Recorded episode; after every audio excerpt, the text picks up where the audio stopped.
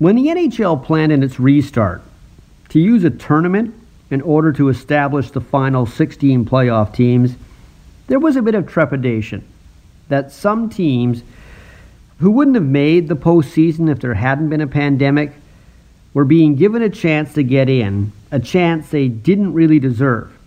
But extraordinary times called for extraordinary measures. So teams like Montreal and Chicago were given an opportunity to pull an upset in a best of five play in series. And right now, both are one win away from doing that.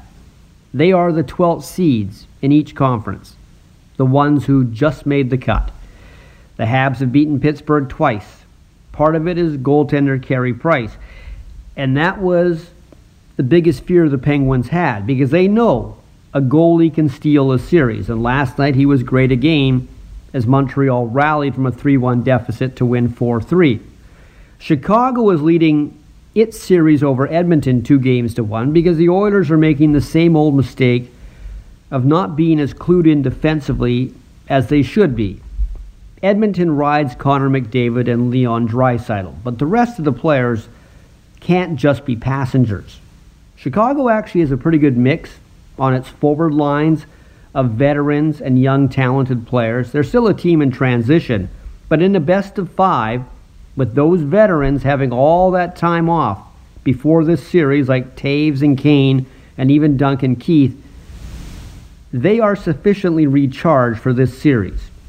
And just having McDavid and Draisaitl is not enough for Edmonton. They still have to earn it as a team. Now, of course, Pittsburgh and Edmonton aren't done, but the reset button has been turned off. They have no more mulligans. They have to win two straight, both of them. As for the Canucks, they're going to play in about three and a half hours. Game three against Minnesota, 11:30 our time, and they'll do it without Michael Ferland, who has left the Edmonton bubble with another injury issue. The guess is concussion related, but that's not official. It's just a guess. However, if it is, it's sad because it could be career ending. But the Canucks knew that Ferland had concussion issues before they signed him to a four year contract last July. He had concussions when he played for Calgary and Carolina. So this signing always came with a bit of a risk. And unfortunately, his problems have gotten much worse in his first year in Vancouver. He's only played 16 games for the Canucks this season if you count the two against Minnesota. So let's hope he'll have more chances to play going forward.